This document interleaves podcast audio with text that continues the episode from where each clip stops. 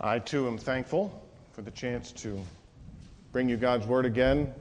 It's been a little bit, and it's good to see you.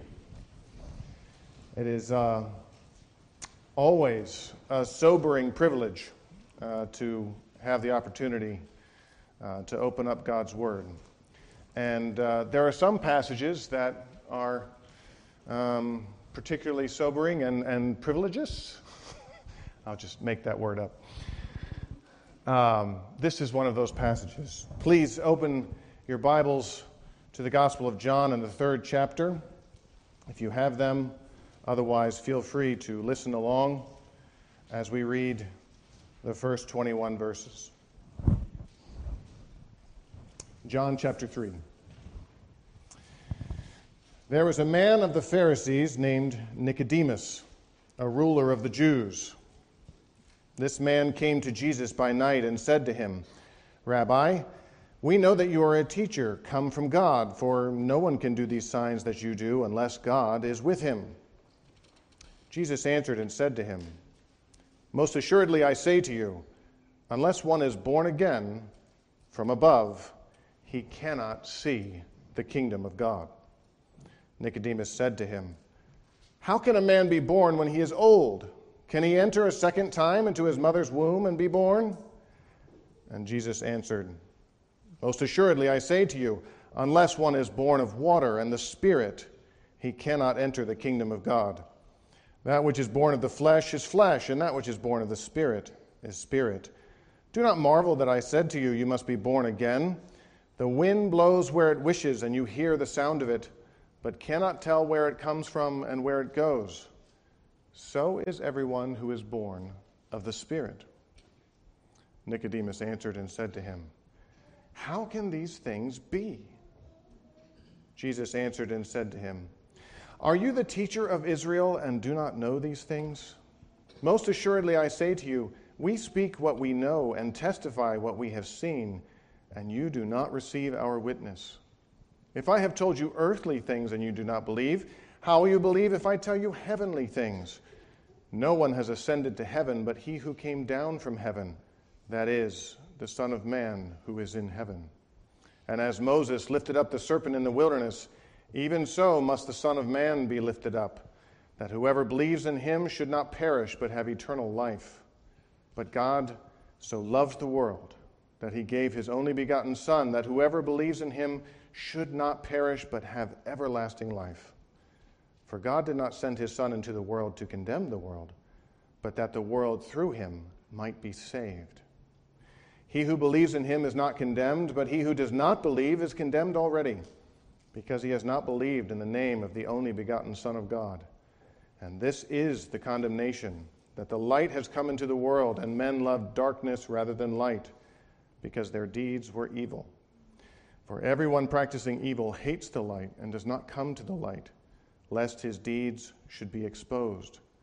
But he who does the truth comes to the light, that his deeds may be clearly seen, that they have been done in God. Let's pray. Our Father, we come to you this morning in need of your Spirit once again to open up these words to us. Lord, we need your Spirit to open our he- ears to hear it, to open our eyes so that we can see it.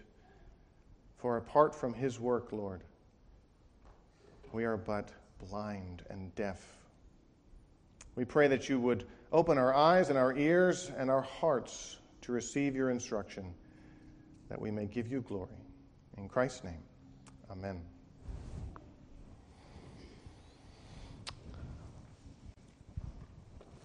Hi, what's your name? This is a uh, pretty common question that we might ask if we're feeling particularly adventurous at a social gathering and we feel like reaching outside of our comfort zone and going up to that person we don't know. Hi, what's your name? We don't think about it very much, but this question used to have a great deal more significance tied up in what's your name was who are your parents? Who are your people? Our birth, something over which we have, let's admit it, pretty much no control. As much as expectant mothers may be frustrated at their children for not coming when they want them to come, uh, it's not really the kid's fault, at least as far as I know. Um, I've not personally experienced it. I mean, I personally experienced birth, but I don't remember much about it. Um, we don't have a lot of control over our birth, but it has a lot of control over us. Where we're from affects us. Now, over the last hundred years or so, our culture has done just about everything it can to get rid of the significance of this reality, of the significance of our birth, where we're from, who our people are. And given the horrific wars and genocides that have been fought in the name of superior birth, you can kind of cut our society some slack.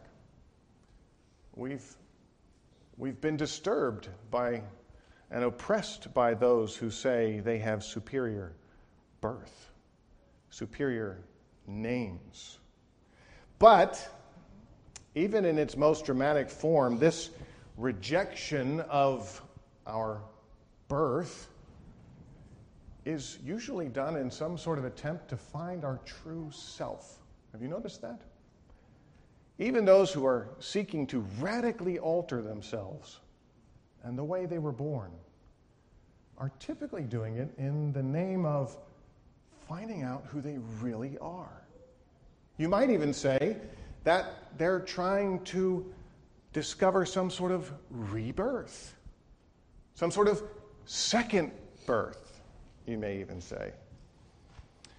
So here's the question that this passage is forcing us to ask What kind of answer do we have to give that person?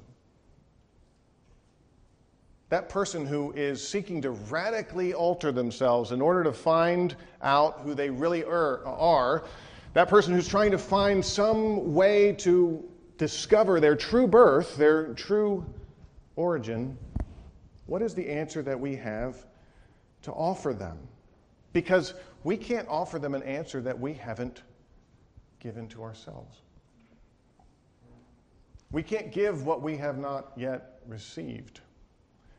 And this passage calls on us to recognize that, that this question of, of what we have to offer isn't really a question for those out there, it's a question for in here. Do we have an answer that we've given to ourselves that we can then offer to others? So, John's gospel, uh, uh, by the way, it's always difficult to parachute into a text. So, I recognize I'm going to be vastly oversimplifying context here. Um, but I take some comfort in the fact that I believe your pastor has been going through the Gospel of John and just finished up. So, about three years ago, I think you had some context for this passage. So, so good. You, you remember all that, so we won't have to cover it again.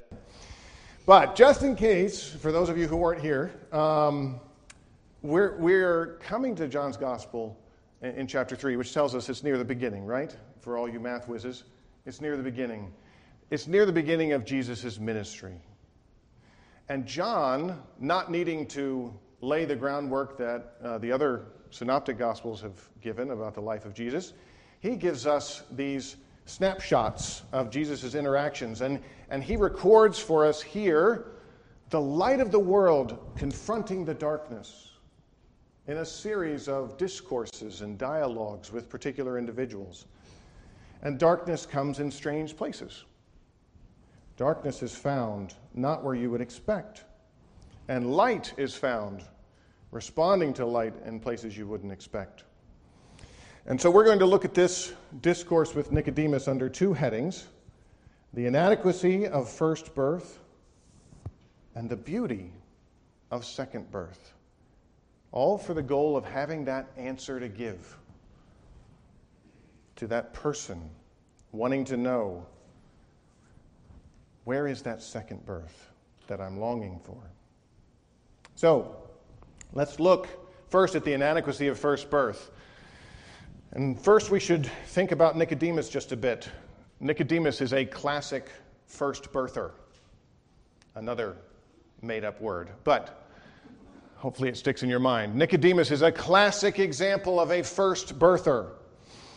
Um, Nicodemus is a Pharisee. Now, you've heard a good bit about Pharisees, I would imagine, but to clarify, Pharisees in their day were descended from those who sought to preserve the truth in the face of extreme persecution. Pharisees were the Jews who were the good Jews, who were seeking to hold fast the law. And if you consider their perspective, you can understand why they would seek so hard to protect that system because they were good students of the history of Israel. And those who hadn't protected it had brought the wrath of God on them. And they had brought the exile on them. And so, if you studied the prophets, you would have understood we need to make sure we are doing what God has told us to do. And so, they're trying to protect Israel from the corruption of the world out there. Pharisees had so much right. And yet, in their efforts to protect God's law, to protect God's people from corruption, they externalized their religion. And, and they made it something that you could measure externally. If you want an analogy, it's as if they were trying to preserve Israel by freezing it, which does certainly lock in the juices if you've ever had frozen food but it does no good to that which is frozen at the time. They locked it in place. Let's batten down the hatches. We're going through a hard time.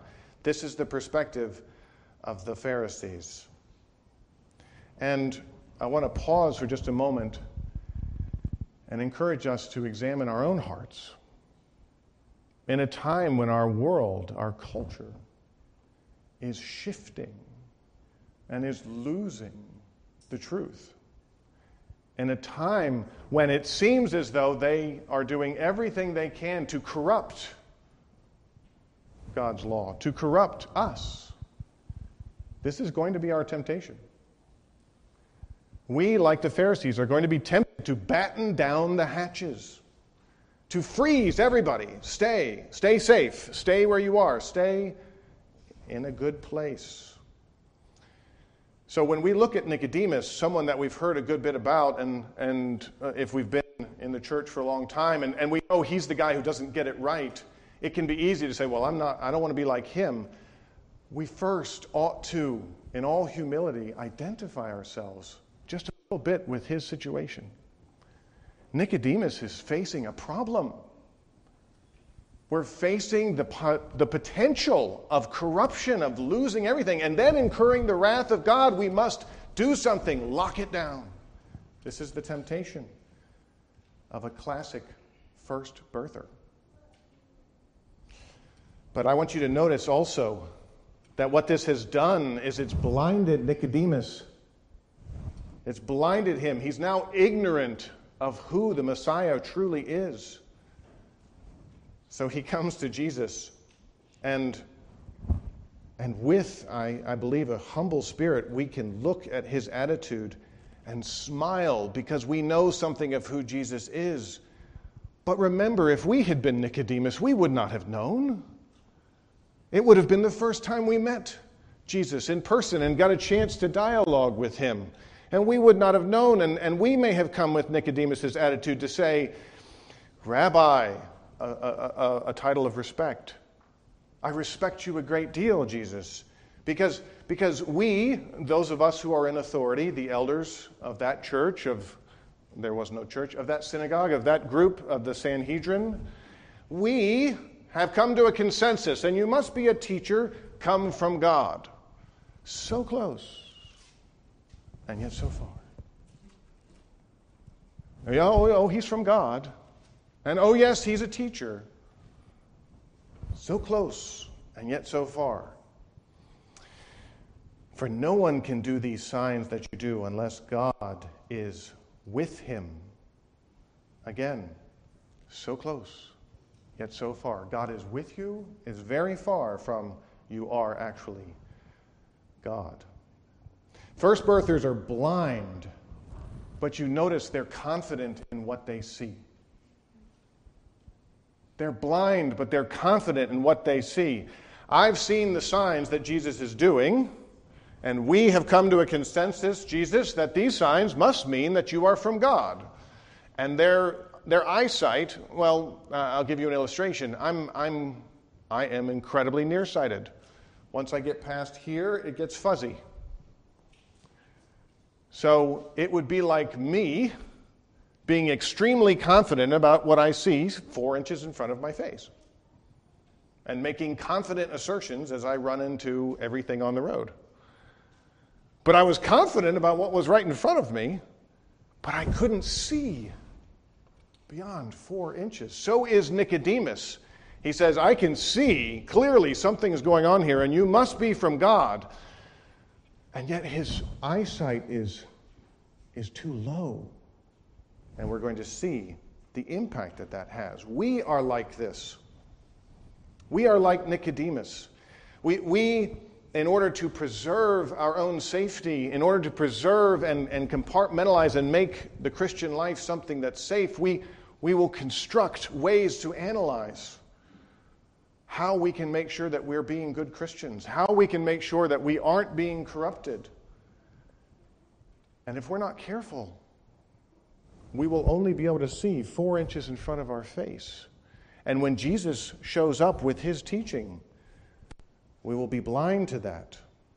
We all have a tendency towards being first birthers who rely not on Christ, but who rely on, well, I've been a Christian my whole life.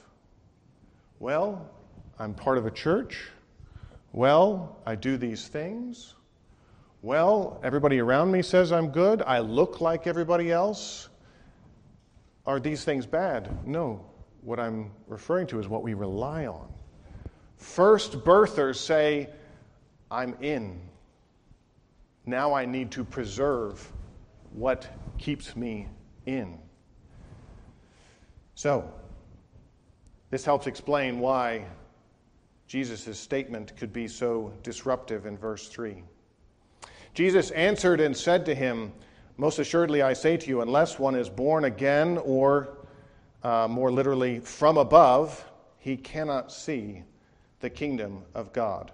I want you to imagine how disruptive this would have been knowing what we know of Nicodemus. He comes with confidence that he has assessed Jesus and he knows who he is and he knows where he is coming from and he wants to learn from Jesus. He wants Jesus to teach him. Tell me something about who we are supposed to be in God's name. And Jesus says, Your birth is not enough. Now, this would have been particularly challenging for Nicodemus. Because for a good Israelite, being tied by birth back to original Israelites was crucial. Your first birth was critical because if you had mingled with other nations, it would have been devastating. That's what they did in the past. We're not supposed to do that. But I am truly an Israelite. And Jesus says, that's not enough. It's not enough to be of Israel.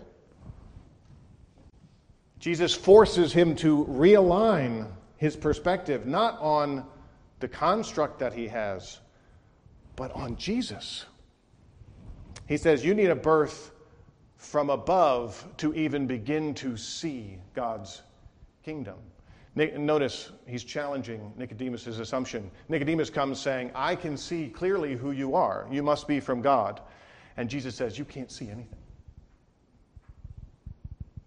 unless you have a birth from above. Nicodemus thought his first birth was from God and made him part of his kingdom. And so he worked to preserve all the constructs that would preserve his first birth. And so he rejects Jesus' claim. He scoffs at the idea. Some people think Jesus, uh, uh, Nicodemus must be a little bit dense. you know, that, that he's just not really understanding what Jesus is saying. Um, no, Nicodemus is a highly intelligent person. He's making fun of what Jesus said. How can a man re enter his mother's womb? He's like, that's ridiculous. From his perspective, it's ridiculous. It would be like me without my contacts in saying, How can someone drive a car? You can't even see farther than four inches. Uh, if you can only see four inches, then that is all the world there is. So Nicodemus scoffs at him because all he can see is an earthly birth. How can someone go back into his mother's womb when he is old? And Jesus disrupts his assumptions. So then he goes on to explain in a way that doesn't help. it helps us, but it doesn't help Nicodemus. Jesus said, with that same um, with that same code of assurance, most assuredly, truly, truly, verily, verily, this is certain, he says with authority. No, no, no. This is a birth of water and spirit. And not only can you not see the kingdom of God without this birth, you can't enter it. And Nicodemus is, I already am part of the kingdom of God. What are you saying? I already am, you could hear him say today. I already am a Christian. What are you saying? Unless you're born of water and the Spirit. Now, we've heard this so much. We've heard this so much that it can go in one ear and out the other. And many people have debated is this reference to baptism? Is this uh, when is he talking about the Holy Spirit and when is this the spirit of a person? And, and what are the different pieces that are. I want to focus here on the distinction that Jesus is making. That which is born of the flesh is flesh, and that which is born of the spirit is spirit. He's telling Nicodemus, You're born of the flesh. You have a physical birth, a physical tie to Israel. It would be like saying to me, who was born a Presbyterian child and baptized as an infant and part of the covenant. He's saying, You have a physical tie to the church. But that's not enough. It would be like saying to uh, someone who has believed later in life and made a decision and come to Christ, and 10 years later, that is what they boast in, saying, No, that's not enough. You have to be changed spiritually, not just of the flesh. What is the washing of water? That's not what Jesus is referring to. He's saying you need a spiritual change inside of you. But here's where it gets very disturbing and unhelpful to us nearsighted first birthers. He says, Don't marvel that I said to you, You must be born again. The wind blows where it wishes, and you hear the sound of it, but cannot tell where it comes from and where it goes so is everyone who is born of the Spirit. To play on words, the word for spirit is the same for wind. But he's saying the Spirit is like the wind. The wind, to us, and particularly to a first century individual who didn't even know what we know about meteorology, which, by the way, all we know now is something about what happens. We really uh, it is still a mystery, even as we understand air currents more, and, and that makes us feel better. Oh, now we know what the wind does. We still have no control over the wind.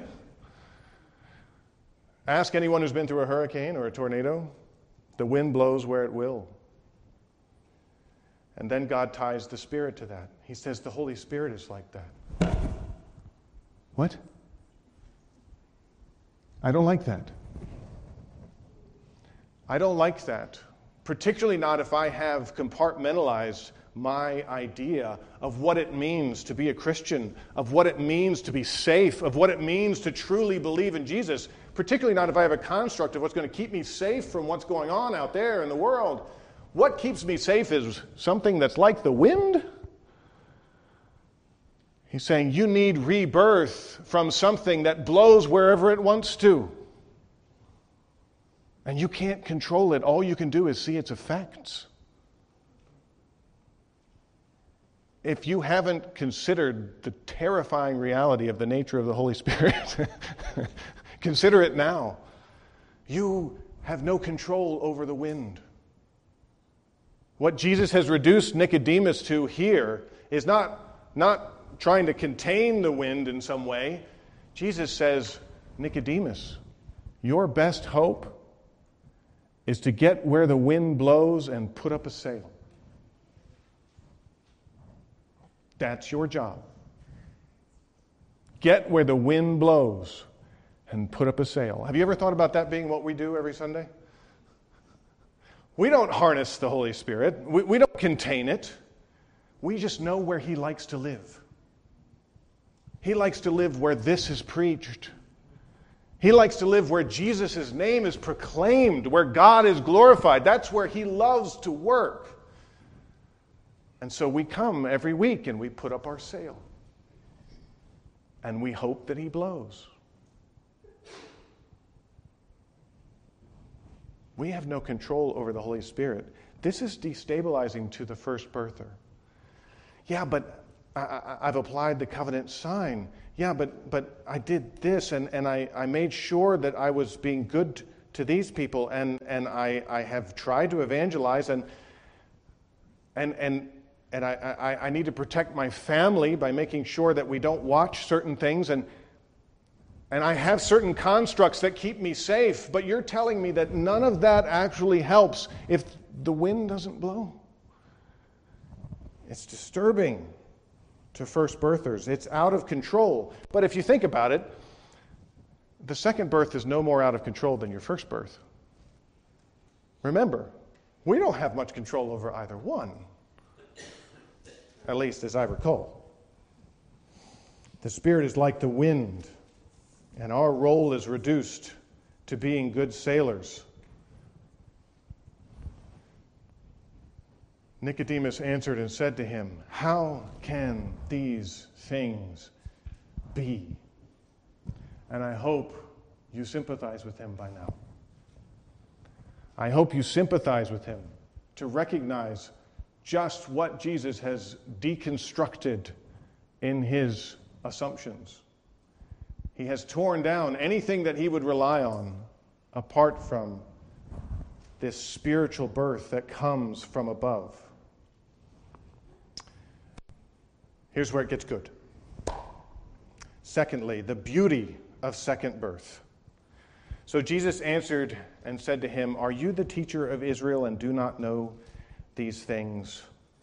Jesus responds to Nicodemus's wonder and confusion by saying, Nicodemus, this is not mysterious and it's not hidden. It's always been this way. You ought to know better, Nicodemus, for God has made this clear. Notice Jesus points out the problem here is not with God being confusing or opaque or making this truth difficult to understand. The problem is with Nicodemus and his unbelief. Do you see that? Most assuredly, I say to you, we speak what we know and testify what we have seen. Jesus is coming, either referring to John the Baptist or God Himself. We are testifying what is true, what we have seen, but you don't receive our witness. You can't believe this, even though God said it. God said it. Notice here in verse 13 No one has ascended to heaven but he who came down from heaven, that is the Son of Man who is in heaven. That's an allusion to Deuteronomy chapter 30. Moses has just explained to the people of Israel that if they reject God and if they seek other gods, but then they return to Him in repentance, God will turn to them and restore them. And he finishes this section by saying, This commandment which I command you today is not too mysterious for you, nor is it far off. It is not in heaven that you should say, Who will ascend into heaven for us and bring it to us that we may hear it and do it? Do you hear the illusion? He's saying, You don't have to climb to heaven to get this truth. God has already come down. By the way, he's speaking to people thousands of years before Jesus came down. He's saying to the people of Israel, This temple, these sacrifices, they're not here to obscure the reality of who God is. They're here to reveal the reality that He's come to dwell with you, to be with you that you're sinners in need of grace. And yet, what do we see people do to these things that God gives us to represent His grace and His love and His mercy? We see them turn them into some way to climb to heaven.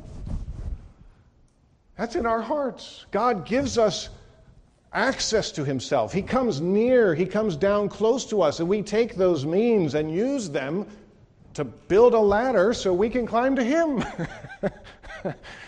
And it's as if he's on the earth saying, What are you doing? Why, why are you trying to get up? I'm right here. I'm right here. He says, No one can ascend to heaven. That's what you're trying to do, Nicodemus. You're trying to climb your way up. No one can ascend to heaven. But guess what? The Son of Man who is in heaven has come down.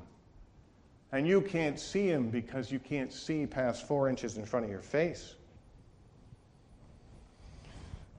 But he goes on God has not only said it, Nicodemus, and you missed it, God showed it. Look at verse 14. As Moses lifted up the serpent in the wilderness, even so the Son of Man must be lifted up. God not only teaches us in a way that requires our rational functions to process and, and, and work through these teachings God knows we are rational beings. God also knows we're visual. God also knows that we are whole human beings and that we live experientially. And so he's not only taught the people of Israel, that Nicodemus should have picked up on, he literally showed them through actions. Because Israel, as is accounted in Numbers 21, verse 9, uh, this experience of the bronze serpent Israel, in their rebellion against God, in their sin, they are attacked by snakes. And that when bitten by these poisonous snakes, they will die. And all they can do as they are dying, their only hope is to look at this bronze serpent that Moses has set on a pole high enough so that people could see it from around the camp. Bitten by snakes because of their sin, dying, helpless, having to look in faith to something else to save them. Nicodemus, are you picking up on what I'm laying down? Jesus is saying, Nicodemus, since the garden, we have only been snake bitten sinners, helpless. And our only hope is to look to someone else, to look to God for grace by faith.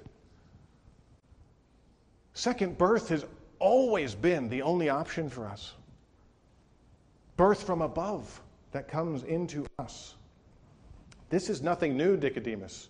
But he goes on to say it's not only nothing new, now it is a reality. Now it is a reality. There is, as he continues in verse 14, there's no need for Moses' temple. There's no need to construct something out of that to ascend into heaven. The Son of Man now is here in the flesh. We don't need that temple. We don't need that sacrificial system because the heavenly temple it represents is going to be entered into by that eternal sacrifice. There's no need for bronze serpents that you will just turn into idols to worship. Yet another picture of finding salvation in something they could control. Read 2 Kings 18 to see what they did with that bronze serpent. A representation of their helplessness, they turned into something that they could ascend to heaven with. There's no need for those bronze serpents anymore. It was just a picture of the Son of Man who now is going to be lifted up, Nicodemus. That whoever out of helpless faith believes on him may have eternal life. What a disproportionate reward. Is it not? What a disproportionate reward. We lay on the bed writhing in pain, looking up through blurry eyes at this person lifted up, and we just believe, and we get eternal life. It's got to cost more than that. There's got to be something more that we got to do than that. That's the first birther inside of each of us. I need to have something more I can do than that. No, he says. Why? Why is it so disproportionate? Because God loved the world. Because God is love and he loves that which is unlovable. Can you imagine how that would have struck Nicodemus' ears? Nicodemus, who has carefully constructed with his compadres a, a system to preserve Israel from the world, is now told that those disgusting people out there are people that God loves. Those unsafe, Scary people who are going to corrupt us are people that God loves. God so loved the world that he gave his only begotten Son. Who does he love? The world, the unclean, the tax collectors, the prostitutes, the homosexuals, the transgenders. The, he loves them. He loves them. Really? Yes. And they're dying. But he loves them so much that he sent his son to die for them. First birthers, we, we can't take that. How can you love them? They're a threat. They're a threat to us. They're not a threat to God. They're not a threat to God. First birthers want to preserve what we have. Make sure that we have standards to protect who we are and, and how we can stay the way that we are. And God says, I love this evil world that is perishing so much that I sent my son to die for it. God says, God did not send his son to condemn.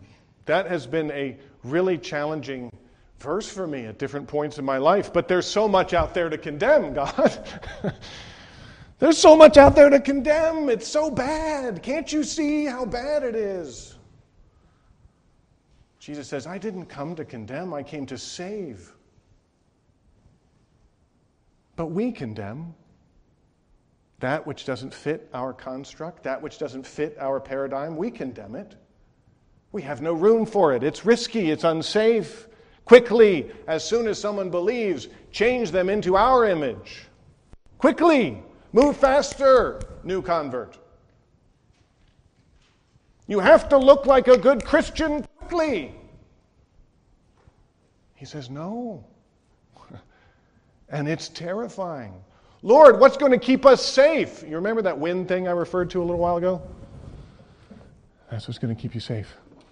Whoa. I have to rely on the Holy Spirit to keep your people safe. Are you sure that's enough? Can you hear the, the logic? Are you sure the Holy Spirit's enough, God? I mean, it sounds ridiculous if you know your systematic theology. Is the Holy Spirit enough to preserve God's people? That's the first, uh, first birther. That's the first birther in us talking. Are you sure the Holy Spirit's enough to keep us safe, God? Are you sure your love is enough to change people's hearts? Don't we have to make sure they look like us? No, second birthers look with compassion on the world, seeking to spread the good news. You don't have to afflict yourself to climb to heaven. You don't have to afflict yourself like the prophets of Baal, trying to get God's attention. He's come, He's near, He's close by. He came in the flesh so you can know Him. Don't do this to yourself. Come to Him. He is nearby. And He doesn't require anything of you except faith in Christ. But while Jesus says He did not condemn, he did, uh, God did not send His Son, Jesus, into the world to condemn the world, but to save the world. It does not mean that condemnation doesn't come through him. The good news of the second birth is not good news to everyone. Jesus makes that clear. He says, He who believes in him is not condemned, but he who does not believe is condemned already. Jesus did not come the first time to condemn, but to save. But when the light comes and the darkness recoils, and the darkness says, No, you're, you're, you're taking away my control. No, you're taking away my systems. No, the Holy Spirit is not what I want to rely on. No, I want something more than faith, and helpless faith at that. He says, This is the condemnation that the light has come into the world, and men love darkness rather than light because their deeds were evil. I told you darkness came in strange places. And the darkness of Jesus' day came most prominently in those who should have recognized him. It came in the church of that day. Were, the, the church of that day was full of darkness full of those who didn't recognize him. And their condemnation came because they didn't believe in him. They didn't know what that really meant. They still thought it came with a lot of strings attached. First birthers of all types will cling to their desire to control and will refuse to accept that they are helpless sinners whose only hope is faith in Christ. Full stop. We talk all the time about our only hope being in Christ, and then we carefully take all of the pieces He gives us and build a ladder so we can climb our way to heaven, so we can puff ourselves up. The problem isn't out there, the problem is in here. It's in our hearts. We are all first birthers. We all rely on something other than Christ. And as soon as we fall in humble dependence on Him and beg Him for forgiveness, five minutes later, we're back to doing it again. Which is why this message is so important for us. Jesus came to provide an answer to that person that we talked about in the beginning, that person who's looking for second birth. What answer do we have to give? Is it the answer of Nicodemus? Make sure you conform to the system I've carefully constructed? Or is it the answer that Jesus gives? You need radical transformation from a spirit that is like the wind. So you better put up your sail. What answer do we give? Do we start with here's how you can make yourself right, even subtly? Or do we start with, You only have a prayer?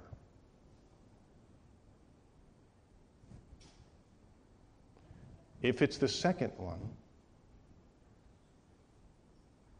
and we have love in our hearts, seeking to find a way to get it to those who need it, praise the Lord. Praise the Lord. Because we all need it, not just those out there. We need it in here. We need to be reminded of it in here. Every time we're struggling with what, what should I do? How should I improve myself? Go back to Christ. Well, how? How am I going to do that? I'm struggling with this sin issue. Let me explain repentance to you again. Let me explain how you are dependent on the Holy Spirit to change you. How... Praise the Lord if that is our response. But if we do not have love for the world, we need to ask ourselves who do I look more like, Nicodemus or Christ? Let's pray. Our Father, we are grateful to you for the good news of second birth. That birth from above, we thank you that you have given us your Spirit to change us, to, to transform us from the inside out. We thank you for the evidence of that that we see all over the place, even in this room. We thank you for the hope that we have in Christ and our utter dependence on Him. We pray that you would forgive us for seeking other ways to make ourselves holy, for relying on our first birth and not relying on our spiritual birth in Christ. We pray that you would please send us from this place ready, prepared to love those whom you love and to bring this good news to them. And we pray this in Christ.